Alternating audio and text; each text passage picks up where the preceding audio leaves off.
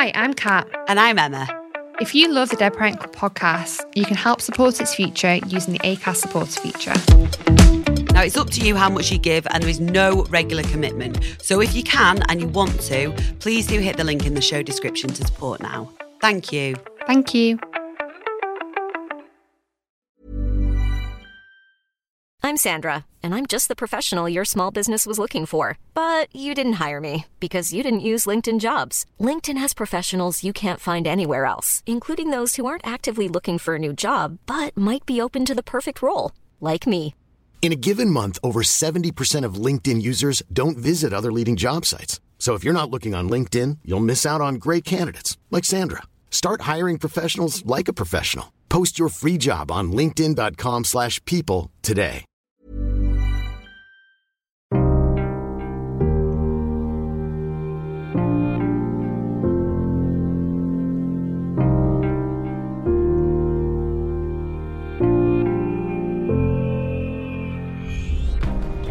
Hello, everybody, and welcome to another episode of the Dead Club podcast. I am very happy to say that Emma and I are joined today by Rebecca Soffer, who is a speaker, writer, publisher, fellow grief friend, founder of the brilliant Modern Loss, and she has just released a handy book on grief, which we can't wait to share more information with you on. So, thank you so much for joining us today, Rebecca. Thank you so much for having me. It's it's it's a delight.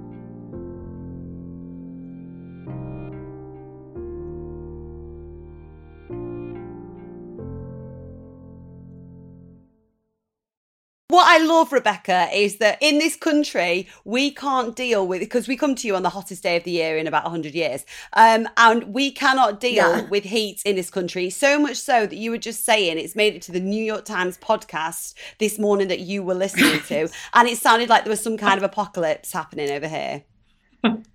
Yes, it look, they are making it sound like you're all like crawling in melted tar because all you want to do is like stand on a tarmac at the airport or like cross a bridge because you're like, well, it's, you know, in in the US we still for an inex- inexplicable reason use Fahrenheit. It's like 100 degrees Fahrenheit. I th- I feel like taking a 10 kilometer walk and so like it sound like you're all like your feet are like just stuck in like melted sidewalk. Um, and I know it's probably not the case. Hopefully, you're not all trying to take leisurely walks and you're staying indoors and, you know, taking care of yourselves. But it is a bleak scene. And it's definitely like I would say that the climate grief is very real. And the, the mm. thinking that we're all just screwed is super prevalent these days. Yeah. Oh, we're all fucked, as you said previously. We're all fucked, guys. Well, We uh, we are we are all fucked. I, I it wasn't my plan to start with an obscenity, but yeah, it, it kind of definitely feels like we're all fucked. I'm here for so it. we might as well find some salve in community and in you know sharing stories and kind of bonding with each other as as the ship goes down, as it were, or the earth goes aflame. I guess. I was going to ask you how you are, but you've kind of explained how we all are there. We're all fucked. So thank Set you. tone. yeah, I love it. I'm hot and I'm fucked apparently, just like everybody. um, Rebecca, can you just tell us, please, for anybody listening who doesn't know or isn't aware of your grief story, can you talk us through it, please? My grief story is well i would say my my primary ones are that when i was 30 years old uh, my mom her name is shelby. She was killed in a car accident and i was working in a daily television show which was quite popular here in the us um, led by stephen colbert who's a quite famous comedian uh, political satire. And i was a producer for that show when she died. And i was just kind of like starting to build my life. I was living in new york and i had just gotten my graduate degree in journalism and i just kind of was in build mode. And then all of a sudden i was in loss mode as well and I was still in build mode. And it just felt really confusing and really isolating and, and, incredibly excruciating, as anybody who's listening to this podcast probably knows or can imagine. Um, you know, all of a sudden I was I was out without like I felt like rudderless, you know, like my mom was uh my best friend and she really was my most trusted person. And to have her suddenly gone and gone in a, a pretty violent way was extremely foundation shaking. And I mm-hmm. felt like the landscape of my life was completely unrecognizable. And I also felt like it was really obvious very early on how isolating it is to live with profound loss and especially do it as a younger person when you're surrounded by people who Hopefully, the majority of them don't understand what you're going through. Um, and then you also really desperately want them to know that you're still one of them too. Mm-hmm. Like, you still like a dirty joke and you still want to go out for a drink. I'm still fun, I swear. Yeah, like you still kind of, you know, want to binge watch Fleabag, you know, all those things, you know, but you also need to talk about the fact that something real happened to you mm-hmm. and not feel like you're being encouraged to brush it, you know, under the rug, pretend it didn't happen, pretend that that there's a timeline on it or like it isn't super messy, you know? And so that was my experience. Um, and then four years after my mom died, my dad died. So between the ages of 30 and 34, both of my parents died. And that was absolutely not in my life plans. Mm-hmm. Um, and the reason that you're talking to me today uh, is because out of those two enormous losses came Modern Loss, which is my project that I co founded with my friend Gabby Birkner in 2013. Um, and it really was a direct result of the isolation that both of us felt in grief and also just the real need to build community around it that didn't feel lame, you know? Mm-hmm. And that's why I'm here. What a story. I mean, to be so young and to have lost both parents. How do you think your life changed after your mum died? And then how do you think your life changed after your dad died? Because I feel like once your dad died, like you identify as an orphan, don't you? You're suddenly, you know, your parentless, which I think changes your identity completely. It does. Like, it's interesting. I would say that when my mom died, I mean, first it was sudden. I mean, I had honestly just seen her an hour beforehand. Um, mm. I had said goodbye to her, and I was supposed to see her a week later at a wedding. And we had mm. just finished a family camping trip. I mean, I literally just spent like 24 7 with her for a week. Um, and my parents dropped me off at my apartment in New York City, and they continued to Philadelphia, which is the city where I grew up and where they were living, still living at the time. And on the way from New York to Philadelphia, there was a car accident where she lost her life. And um, I would say that the first loss was really um, shattering for me in its surprise, in its very nature of the fact that she was my mother. Um, and not all of us have amazing relationships with our moms, mm-hmm. you know, or mm-hmm. it, that's that doesn't mean that it's not a really profound loss like any connection you know any any any quality of connection with a parent is a profound loss because it, it's mm. you know one of your parents but in my case i was super close with her she was my best friend she was the person i could let it all hang out with she was my safe person you know and yeah. so the sudden absence of that and the realization that i was going to have to go through my life and try and hit all these milestones without her, without her support and encouragement and just joy, you know, and and mm-hmm. logistical help and every and witnessing and also the loss of that all the witness that I had in her of my entire past. You know, that was really, really hard for me because I also just loved her presence so much. And also, she was the real hub of our family. So she was the mm. person who had all the energy, who was super vivacious, like all the holidays were at my parents' place. Mm. And if you can't tell, I have a lot of energy, you know, like I think I'm super vivacious. Which is so lovely. you know, but like, but, and, and so I felt like I kind of inherited all that and all that responsibility. And, um, mm. I didn't know how to handle like how do I become the hub? Like how do I, you know, bring everybody together? And it just felt like this enormous responsibility. Um and so that was extremely hard. Uh when my dad died, I would say the difference was yes, there was the grief. Like my dad and I were super close. Um, my parents and I, as a unit, were super close.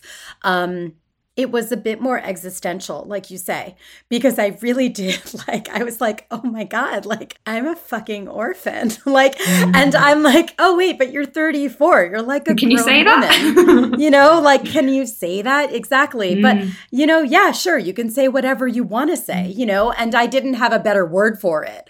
I just had mm. two dead parents. And for me, my dad's death was just this existential you know, um, realization that there was nothing before me anymore and there was nothing after me because I didn't have kids yet. And I just really felt like I was snipped free. and like there was nothing connecting me to anything that was familiar anymore. Um, and that I had really lost the the last main witness to my life um, because I do have half brothers from my dad's uh, previous marriage, but you know we're we we weren't raised together. They're much older than I am, and mm-hmm. I'm an only child between my parents, and so it was really just super lonely, you know, when he mm-hmm. died, and I just felt I was like, who, like who's gonna, who am I gonna talk to about all this stuff? Like who's gonna have the frame of reference besides myself for anything that I need to talk about anymore? Did you feel like you had to relearn who you are and gain a new identity? I think I really needed to be reminded that I was still me, actually, because. Yeah. You know, I'm somebody who I'm not a therapist, you know, like I'm not I'm not a social worker. I'm like I'm not in I, I don't have like a license in the world of mental health.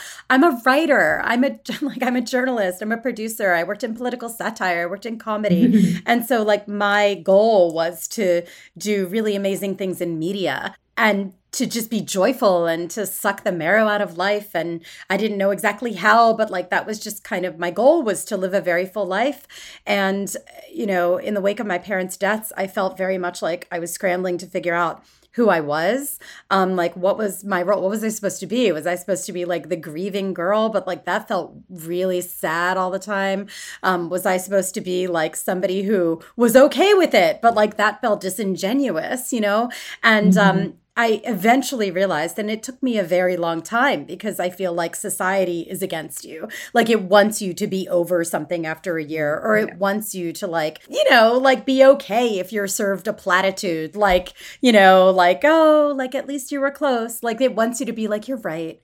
At least I was close with her. Yeah. It's all better yeah. now, you know? Yeah. Like that's ridiculous. That's I'm not grieving bullshit. anymore. Yeah. So, like, what I realized was, you know, it was like a hard, it was hard learning. It took me a very long time, which was that I felt like myself when I connected with joyful moments. I felt like myself when I found myself laughing, even like at totally inappropriate, dark, like gallows humor things, because I was like, oh, right, I'm still in here. Like, this is a part of me that I recognize. I don't actually recognize, um, a lot of the dark stuff that's coming up because I've never been through this before. Like I've never had a dad die. I've never had a mom die. So like these are mm-hmm. all like new parts of they're it's all me, but it's like new facets of me that I'm reacting to, you know, in the wake of these losses. But the laughter is something I recognize and like the mm-hmm. giggling and like I'm going to hold on to those moments whenever they pop up because that is what makes me feel like myself again. It's like, "Oh, you're still in there, Rebecca. Like you yeah. you're still in there." And so outside of that, you know, dark humor and the joy, I really did learn that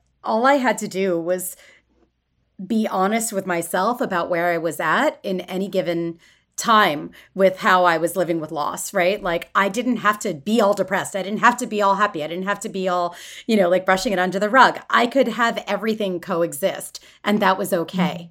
Um I realized that the most important thing for me was to feel like I could share my narrative and like you know not in like this like poetic way like share my narrative but like really get to a point where i was telling a friend you know what?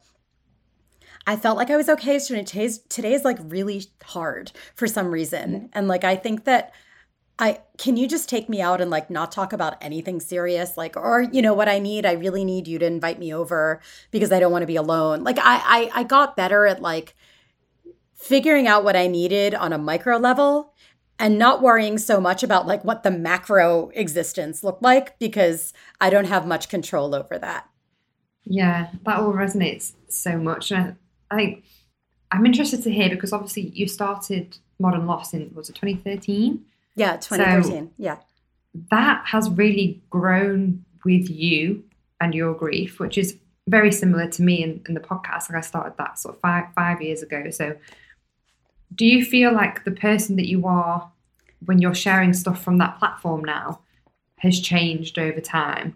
Like do you kind of look back at the things that you would share in 2013, 2015, and then at how you approach grief now and think, wow, like I've really come on a journey here?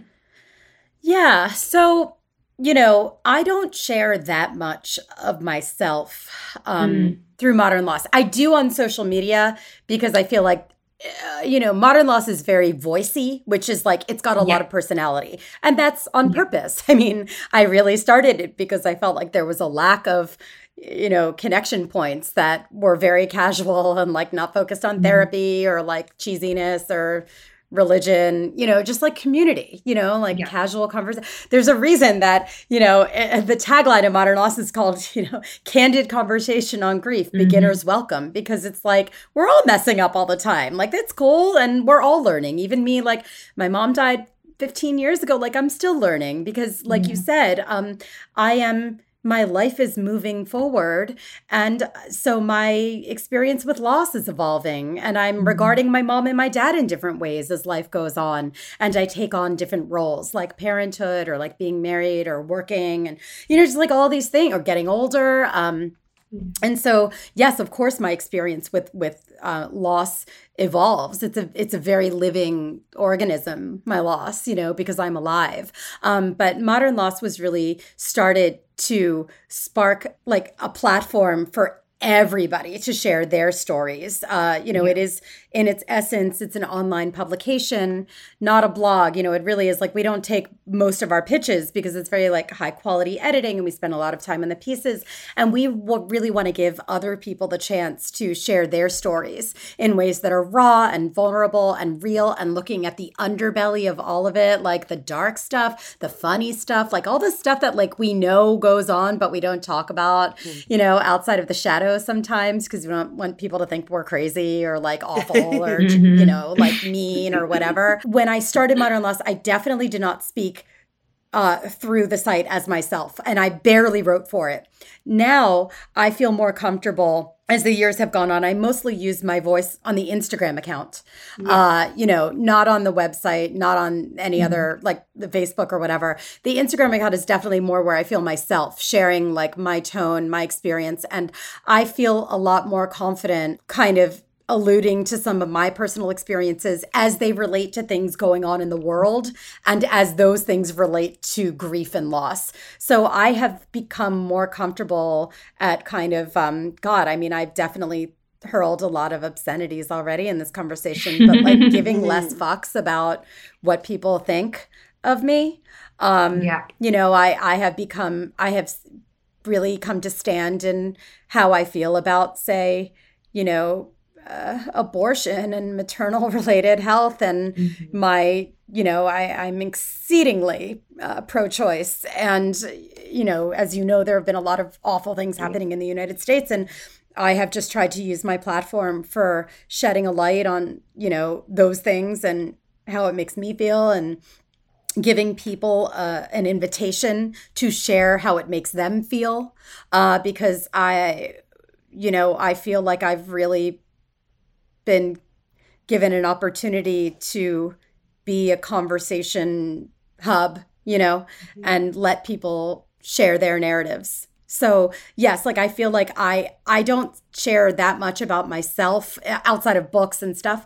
Um yeah. but I have become more comfortable sharing aspects of myself as it relates to giving other people the chance to do the same and I don't care. Like, I don't care what people think. I don't care if people are turned off, like, if I use humor. I don't care if people think that, like, you know, I'm a little too snarky sometimes. I, I just don't care because I don't believe I'm being disrespectful at all. I just believe that you can't please all the people all the time. Yeah. And so I'm just me. Humor is always welcome here, Rebecca. We, uh, we thrive off it. Yes, yes I have noticed. Much appreciated. Um, can you just talk us through the Modern Loss Handbook in terms of the areas that you cover so that if somebody is listening to this and they're thinking, oh, could I do with that? They know what it kind of breaks down? Sure. So, the Modern Loss Handbook, the subtitle is An Interactive Guide to Moving Through Grief and Building Your Resilience. And my first book um, was which came out four years ago, is more of a collection of essays mm-hmm. and cartoons. And this book is very it's it's just bylined by me. I wrote the whole thing, you know. I was terrifying. It was very overwhelming.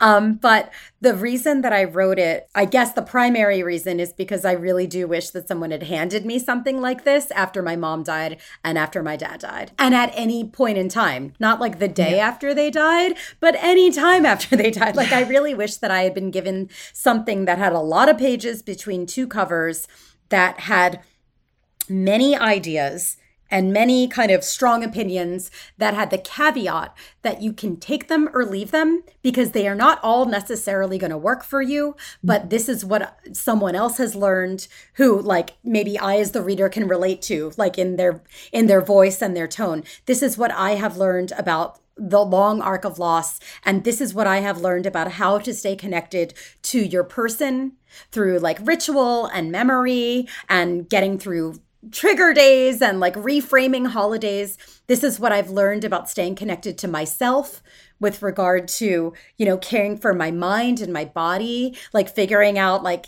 if there are good therapies that might work for me figuring out how to deal with anxiety and get better sleep like you know and and deal with nightmares and dreams because these are all very real things mm-hmm. that accompany grief and and longer loss you know and then the third thing is you know i really wanted to know how somebody could tell me um ideas for staying connected to the world around me because I still needed to deal with my friends and my acquaintances. I still needed to meet new people. I still had to deal with colleagues. I still had to deal with work and like wondering why everyone cared about work when like my mom was dead. You know, I still had to date. And so all of these things, like these primary goals, staying connected to yourself, your person, and the world around you, what I have realized, Rebecca, over the course of many years is that those three pillars if you can hit them, you know, and not like th- feeling like you've got them every single day, like, because, mm-hmm. like, who does, you know? But if you feel like you generally know how to do those things, that's when I feel like you really are creating some meaning and resilience in the wake of a really, really hard thing. And I know we're all sick of the word resilience. Like, that's fine. It's a buzzword. But, you know, and we're probably sick of being told that we're resilient three years into a pandemic. Um, you know, but I believe that resilience looks like being in a total mess too. Like, it just really. Yeah to me, resilience does not look like, you know, being very clearly the strongest person in the room emotionally mm-hmm. or physically. You know, to me, resilience looks like keep it on, keep it on, even if you look like a complete mess when you're doing it. Um, and looking and wonky and awkward and confused and two steps forward, five steps back while you're doing it. And so that's why I wrote the book. And the reason that it came out now is because in March 2020, when COVID hit, and, you know, I was living in New York City and was a New Yorker for 20 years. Um, the modern loss community all around the world all of a sudden needed so many connection points because everybody was stuck at home and everybody was like dealing with all these layers of grief, right? Not just like resurfaced grief, but like new grief, like people were dying, but also they couldn't go to their jobs. They couldn't go to their brunch with friends that they had relied mm-hmm. on to save their sanity. They couldn't go to that gym class, you know? So a lot of coping mechanisms were taken away. They couldn't go to in person grief groups. And so this book was also written in response to like this overwhelming need that I felt from the growing modern loss community over the course of 2020 um, and my desire to meet those needs and my mm-hmm. knowledge that I could not do it just as Rebecca, like responding to every DM or text or email. I just couldn't do it because I also was freaking out and reeling and trying to keep my shit together and had little kids and you know was like a virtual teacher too. So it was like messy for everyone. And so that's why this book came out now. And sadly i wish that there were not a need in the world for it at this moment. But the reality is is that i think that we're all grieving desperately these days even if it's not through a death loss. And so i think that mm. this is the time if we don't engage with this stuff now when are we ever going to? yeah, I could not agree. I think now is the best time for us to be proactive, and I love the holistic approach you've taken when to writing to writing the book and all the different elements that you've covered. Um, I saw obviously you spoke to Dr. Joshua from about the grief dreams. We did an, an episode with him, and he was fantastic and so oh, insightful. fascinating, right? Yeah. Yeah. and I think I think being able to tap into all of that knowledge and have it in one place is just amazing. And I especially loved when there's a part in there when you were talking about um like writing about the person that that you miss and it's actually writing about the bad stuff as well and not, not just the good stuff which i think is so important and keeping that person alive as the way that they really were and not who we think Yeah, I- that they are now that they're gone. I appreciate that you pointed that out because, like, this is not like a Pollyanna ish book. It's not like, hey, everything's to be amazing. like, it's cool. Like, your uncle died for like a train ran him over, but it's going to be totally fine. Like, it's just not the way that it is. I think we all know that, like, you know, grief and and the long arc of loss is is just like one big shade of gray. And sometimes that mm-hmm. shade is very, very light and like everything feels okay. And that's cool. It should because you deserve to feel okay. Like, I don't mm-hmm. hope that anybody is acting like, oh, I should be grieving. I should feel awful. Like, that's no, I want everybody to be okay. But like, being okay sometimes looks like not being okay, you know? And so, uh, you know, this book is very forgiving, you know, but first of all, it's meant to be done in any order. Second of all, I don't care if you throw it across the room and leave it for three months, that's cool. Third, if something doesn't work for you in the moment, that's fine. Like ignore it, but it might work for you later on. I mean, I was my own guinea pig with this book and I went through the exercises. Like you both know, it's not a workbook, it's not a journal, it's a fully written book that has interactive parts, right? And so the part you're talking about, which is like remembering the tough stuff, I really wanted to include that. These are questions that really challenge you to think through some of the very obviously like unresolved issues that you might have with your person because there is no total resolution when someone dies. And also some of the hurt and some of the, you know, the wishes, you know, and the the you know, like the saudade, like that longing.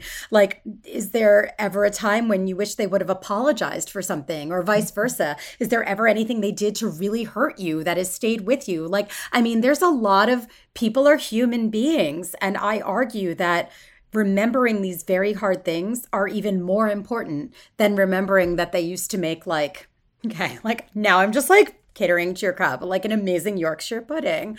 Um, I mean, which now sounds kind of good, right? But like, um, you know, uh, and roast beef, and you know, like, I, it's great to remember the nice stuff, but it will help you more, I think, to think about the hard stuff. Because, you know, there's that book, The Body Keeps the Score, right? It's about the body remembers all, and the body mm-hmm. is your mind too, and it clenches, it holds on. And if you're holding on to this stuff, even if you're not thinking about it, it's still holding on to it. And so I really want you to kind of like think about it so that you can figure out what you need to do with it like now that it's here right? Like oh I, this is this is something that happened that like i can't let go of and it's really hurt me or i can't i, I can't stop thinking that i wish i would have said this. Okay wait you're never going to be able to say it to that person or they're never going to be able to apologize. Okay, what can we do with it? Can you go talk to your therapist? Can you talk to a friend? Can you do something with this now to get to a point where you yourself are resolving this with yourself? Because that's all you can do. And you very much deserve to live a rich life because you are very much alive. And I'm talking as much to your listeners who are 22 years old as your listeners who are 97 years old. You know, everybody is alive until they're not. And so you deserve to live that life in the kindest way possible to yourself. But sometimes that looks like, you know, dealing with some hard things.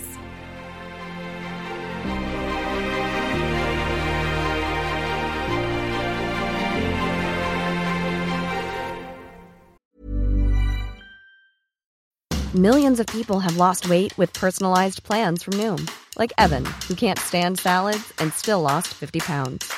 Salads, generally, for most people, are the easy button, right? For me, that wasn't an option. I never really was a salad guy. That's just not who I am. But Noom worked for me. Get your personalized plan today at Noom.com. Real Noom user compensated to provide their story. In four weeks, the typical Noom user can expect to lose one to two pounds per week. Individual results may vary.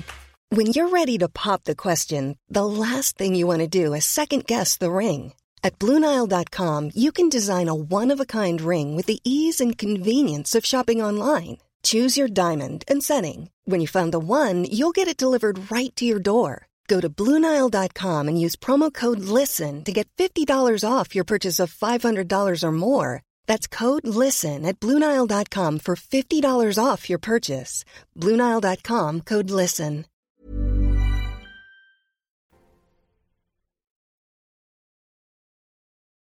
In terms of your own well being, though, Rebecca, how do you look after yourself? How do you? I imagine that is just something that you have to try and do as your own life goes on.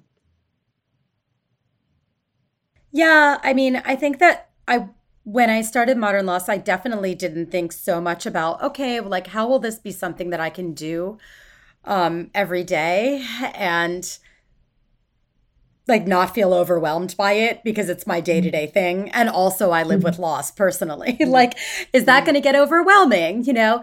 And um I very much view modern loss, my work with modern loss, as very life affirming. And so, for the most part, it is a, a wonderful thing. Like, I love it. It drives me. Like, I've seen readers pop up all over the world um, and community members, and it drives me because it makes me feel like this community is helping people to live better you know um, and connect with each other and so to me that's very like motivating However, um, especially over the course of the last couple of years during COVID and during isolation and during so much in my country, like of a total shit show politically and a lot of really scary things, to be completely honest with you. I have realized that I, I do have to kind of take steps to take care of myself when I feel like things are getting too overwhelming. Um, I have friends who are trauma therapists who haven't stopped working at all since March 2020, mm-hmm. you know, and they they describe something called compassion fatigue. And it's like when they feel like, oh, they're hitting this wall and they literally cannot like access feelings yeah. of compassion for a client. And I think that's a very natural thing because like, I mean, you can't pour from an empty cup cup, right? Like there's no possible way. And so they have come up with ways to refill their cup. And so the same with me. I mean, I talk about grief all the time. Um, and in a very specific way in the last couple of years as it relates yeah. to like a million people dying in the United States or, you know, um, like school shootings and children mm. dying from gun violence and feelings of fear um, or maternal related uh, deaths stemming from overturning abortion rights. And these are primarily in the United States, but it can get very overwhelming to me um, because it's not necessarily what I thought I was signing up for when I started Modern Loss. The world looked a little different. Um, but I still want to keep doing it. And I just kind of have learned to fold things like exercise into my workday and literally define it as part of my workday. Like I will block off times where I mean this morning I just went for a uh, a 20 kilometer bike ride and Ooh, um, well done. It, yeah I I was very proud of myself Snaps I actually beat, I beat my personal record um, nice. and I was really I I almost didn't do it uh, because I knew I had this interview with you and I I was on deadline for writing something and I was like oh god i'm not going to have enough time. But then i i was like no no no like this is work like I can't do mm-hmm. the other work unless I do this. It's just not going to be as good. Like I'm going to be tense. I'm going to, you know, I'm going to be tired. I'm not going to have the energy. Um, and so I did it, and it's like a fit. It's every single time it works. And so everybody has to figure out what they need to, you know, refill their cup, or you know, like I guess at this point we need a well. You know, what do we need, and and get it and give it to yourself. And it's definitely mm. sure it's a selfish thing, but like in the best possible definition of selfishness, right? You can't give to others until you're giving to yourself. Yeah, I completely resonate with that. I know that in the in the handbook you cover a lot of different themes, you know, like going through big life events, all sorts. But what is it what particular section or theme do you feel has the potential to have the biggest kind of profound effect on somebody once they're processing all of that? Is there a certain, certain part of the book that you really resonate with and is your sort of favorite? Oh my gosh. I mean, you know, that's like choosing a child, you know, like a favorite child. And I have two kids, and like one of them will tell you who the favorite one is, and uh, and uh, he's he's so sure he knows. Um, but no, I love both of them equally. But um, you know, I I do think it's hard because I really do feel very proud of this book because I feel like it's very much me.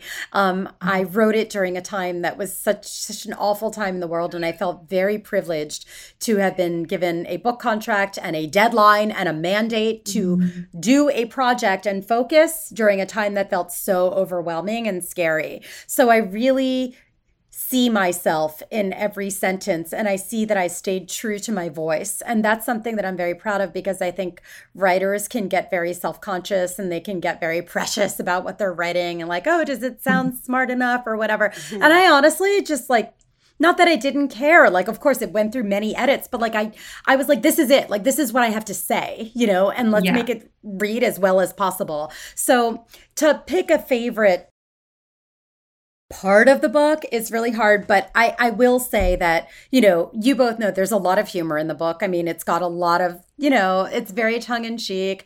There's a yeah. lot of it's very you know, well written. Like it's thank it's, you. it's a, it's an, it makes a very hard topic easy to read. Right you know and you like know? the entire thing and but i th- the entire thing is like my look my thesis is that as someone who used to work in comedy i think that if you have something really important, a theme that is really overwhelming and kind of scary to people that you want to get messages across about, you can do it in a way that scares the shit out of people. And they'll listen because you're freaking them out but you're they're never going to come back again right? So you'll get your mm-hmm. message across but you're not engaging them. Or you can do it in this way which is like honest and let it all hang out and kind of messy and like kind of funny sometimes because it's it's just like showing them that like this isn't it's not going to bite you. Like you're mm-hmm. not going to you know like things aren't going to get worse just because you're reading about this. Like the worst yeah. had probably already happened you know? And i'm just kind of here to like make sure that you feel normalized in what is actually a very normal human experience which is grief which i feel like as the world we're always in danger of pathologizing as like you know something that's actually wrong with you as opposed to something that mm-hmm. literally anybody who cares about any living thing is going to experience. But I would say that if I had to choose one part that I was glad that I could flesh out, um, it was it, it, would be the chapter on friendships, on navigating and negotiating friendships and social dynamics. And that's because I don't think we talk enough about how our social connections are a secondary loss after a primary loss, right? Like, and not just like, oh, like my sister died and like now I'm dealing with friend issues. No, no, no. Any hard thing in life, like you could have just gotten divorced or like maybe you're dealing with an illness and you will notice that some people can hang with that and some mm-hmm. people cannot. And then some people will come out of the woodwork for you, and there will be people who support you who you never imagined would support you. And you'll meet people along the way who you never thought could be your people. But then you'll lose people along the way because they're being toxic to you or they're not making you feel good about yourself or like they just kind of can't deal, you know? And so I really wanted to talk about that more because I feel like, you know, I lost a couple friends after my mom died. It wasn't through fighting, it was because people just couldn't deal with it. They it made them mm-hmm. very uncomfortable. They couldn't relate. And if we can't relate, then it feels foreign. If it feels foreign, it feels scary, you know? And they just couldn't sit with me in my discomfort and my sadness and my darkness. Um, they couldn't do it. They didn't want to because yeah. it was too overwhelming for them. And maybe they were triggered in something, or maybe they felt impotent because they couldn't fix it. Who knows? There are a million reasons, and most of those reasons are about them, not us, right? Mm-hmm. But um, I wanted to talk more about that because I felt like in a handbook about loss, it would be a kindness to just be upfront and be like, listen, you're probably going to lose some friends. yeah. It sucks, but it's going to happen. but here's what we've got to say about this, right? Yeah. And I just felt like it would be so much easier to just be upfront about it than Mhm. have people learn the hard way, which was for Yeah. me to be completely shocked by when people just really didn't show up who I assumed would.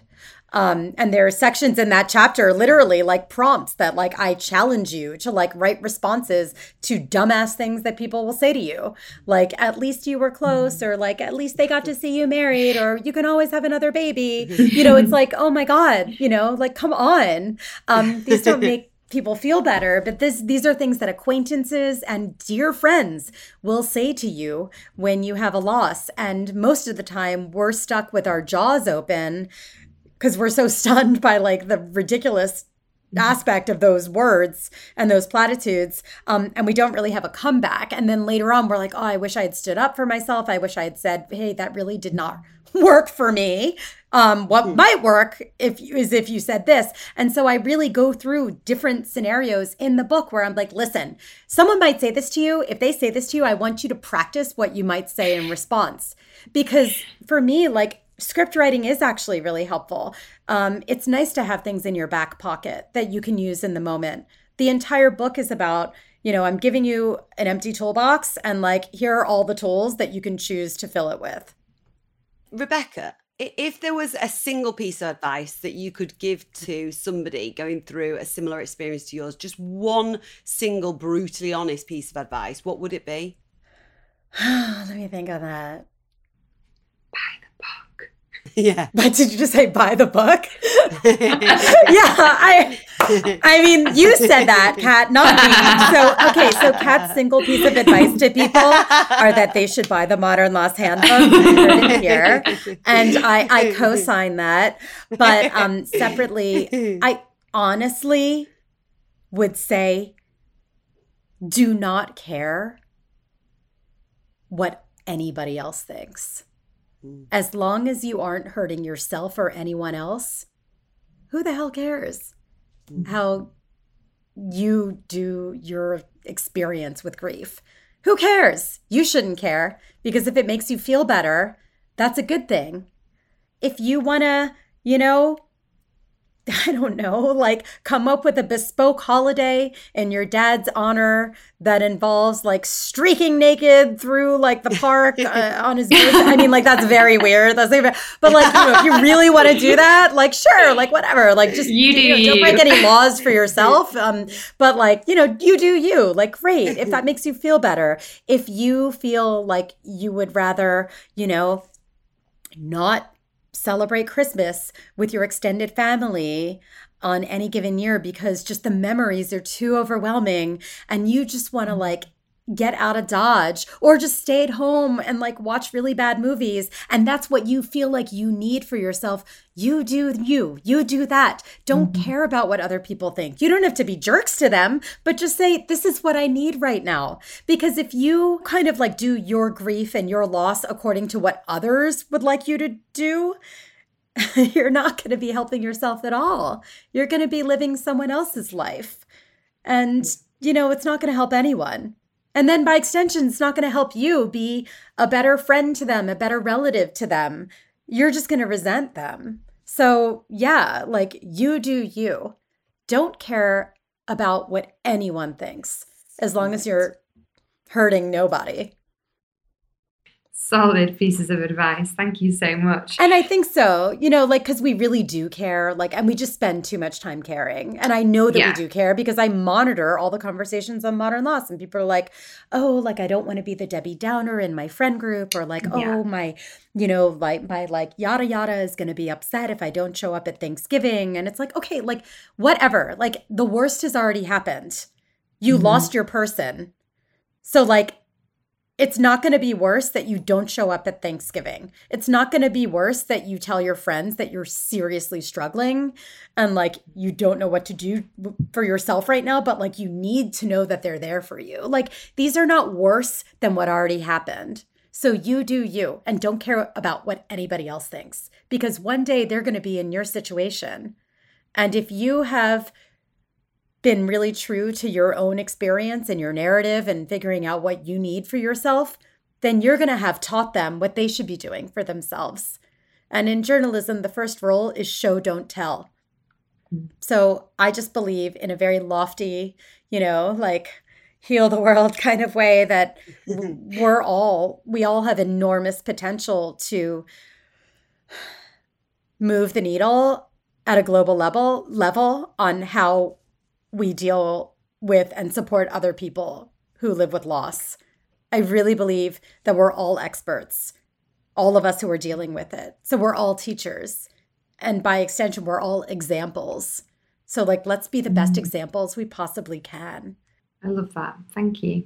Thank you so much for sharing. It's brilliant. One of the ways we like to wrap up this podcast because we think it's an extremely important question to ask. And you will know yourself the power of storytelling and sharing your own narrative. So we like to ask our guests what one of their favourite stories is about their parent or their parents, either together or separately. And we'd love to hear you share it. Oh my gosh. I wasn't expecting that one. Let's see. Mm-hmm. Oh, well, this is just germane because I just came back from dragging my whole family on a camping trip. Um, and interestingly, the night my mom died was when we were coming back from that same family camping trip. We I grew up camping um, in a beautiful place in New York State in the middle of a, a huge lake, um, glacial lake called Lake George, on these beautiful islands, and um, it's just my favorite place in the world. And uh, it was really hard for me to go there for many years after my mom died because she literally died the night we were coming back from that trip. Mm-hmm. Um, and fast forward, well, gosh, like 15 years. And I have two little kids now. I have two little boys. They're five and eight, and they mm-hmm. love camping and they love Lake George. And it's the most magical place to them. And I feel so lucky that I've been able to show this to them, like pass along this love to them because I feel like in some ways that is my truest inheritance from my parents. This beautiful place that I loved. It's not a ring, it's not like a piece of artwork, you know,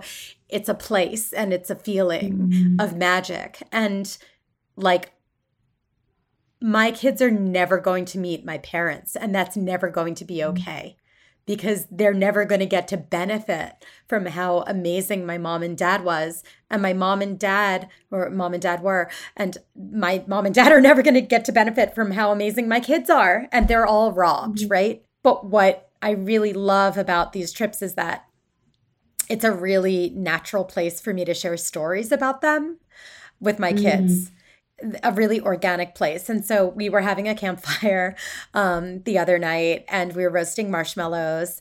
And I was telling my kids about um, Grandpa Ray. And he was like, he had all these crazy, amazing, weird traditions on our campsite. Like he like never cooked at home, but he was the only person who cooked on the campsite. And so I was telling them how, you know, he would wake everybody up every morning with a Tarzan yell, which by the way sounds a little innocuous, but when you think about we're on a lake, like he literally woke up like hundreds of people because we were in this lake and there were all these, you know, like there everything was everywhere, right? So um so I, I was telling him how Grandpa Ray would wake everybody up by yelling like Tarzan. And then I I made these sandwiches for them that um, my dad called toastites, and they're really just like paninis. By the way, like most oh. humans call them paninis, but they're they, they're cooked over like a Coleman stove and like an, in cast iron. And you know, if you do them right, then you really burn the hell out of them, and you give everybody you know probably cancerous cells, and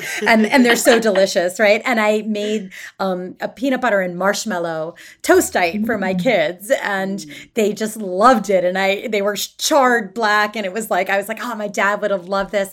And then I told them this was all in the span of like a couple hours, just this one day last week. You can only get to this campsite via boat. And I, I rent a speedboat every year to get there. And I, I drive boats. And they were like, oh, mom, like, you know, I will say, they were like, you're such a good, like, you go so fast. It's so fun when you drive. And I was like, listen, your grandpa Ray, he turned our boat when I was a kid into a pirate ship one year.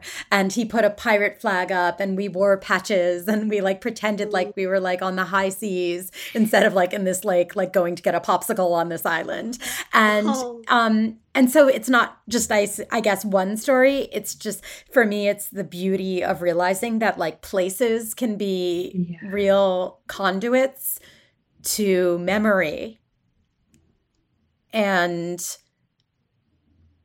they can really serve as natural organic places to have conversations that you may not feel like you can have on any given day. And so for me, I'm very grateful for this place in the world um, because it keeps me very connected to my parents and it keeps me feeling like I can connect them to my children. And I don't always feel that, you know? Um, and I'm really grateful to know that it's there. It's like a magical time machine for me. I love that. I love that you've referenced the place. Yeah, it is. It's so, so lovely because your whole face lit up, Rebecca, the whole time you were talking about that place and the memories that it mm. evoked. And that was, that's just lovely. Like the, the, image that you painted when you said about your dad turning it into a pirate ship when you were you know you're actually just on a lake getting a popsicle. It's like you get an idea right. of the man that he was and what your childhood was like. And for you to be able to share those stories with your children like you say it keeps them alive to them. It shows them the yeah. kind of characters that they were. And that is so important in terms of legacy. So thank you for sharing that with so many of us listeners. We are so grateful for that Thank you for letting me share. I really appreciate that. That was really special for me. Before we wrap up, please can you let everybody that's listening know where they can find out more about you, the Modern Loss Handbook, all of that important information? Sure. So my name is Rebecca Soffer, and um, I am on all the socials at Rebecca Soffer, S O F F E R.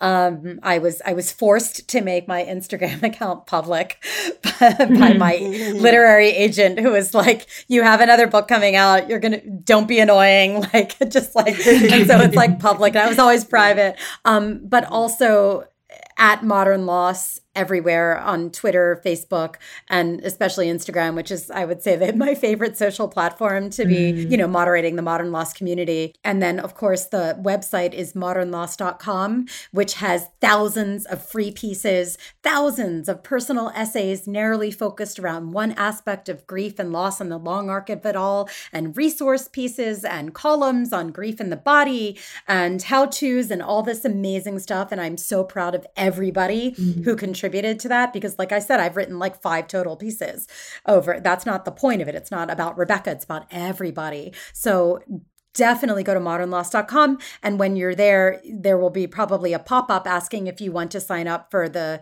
newsletter. And the newsletter is more of like a deep dive that goes out once a month.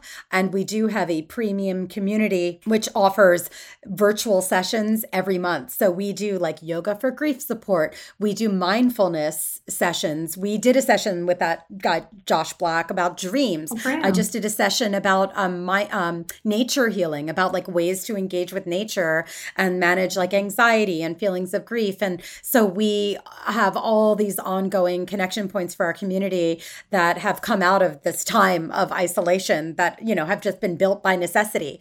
And, um, you know, for a very small amount of money, um, that helps me to offer 99% of modern losses online content for free for to everybody. Um, and of course, finally, my book is called The Modern Loss Handbook An Interactive Guide to Moving Through Grief and Building Your Resilience. And it is available wherever books are sold. It's available in the UK and Australia, and it's coming out in Italian in September. So I'm just, you know, really proud of it. I feel like it's the thing that is, is, I think it's the product that is like most me that I've ever, you know, put out there. So I hope everybody gives it a chance. Thank you so much. So appreciate your time. Yeah, thank you so much, Rebecca. Thank you for having me, and thanks for this amazing podcast.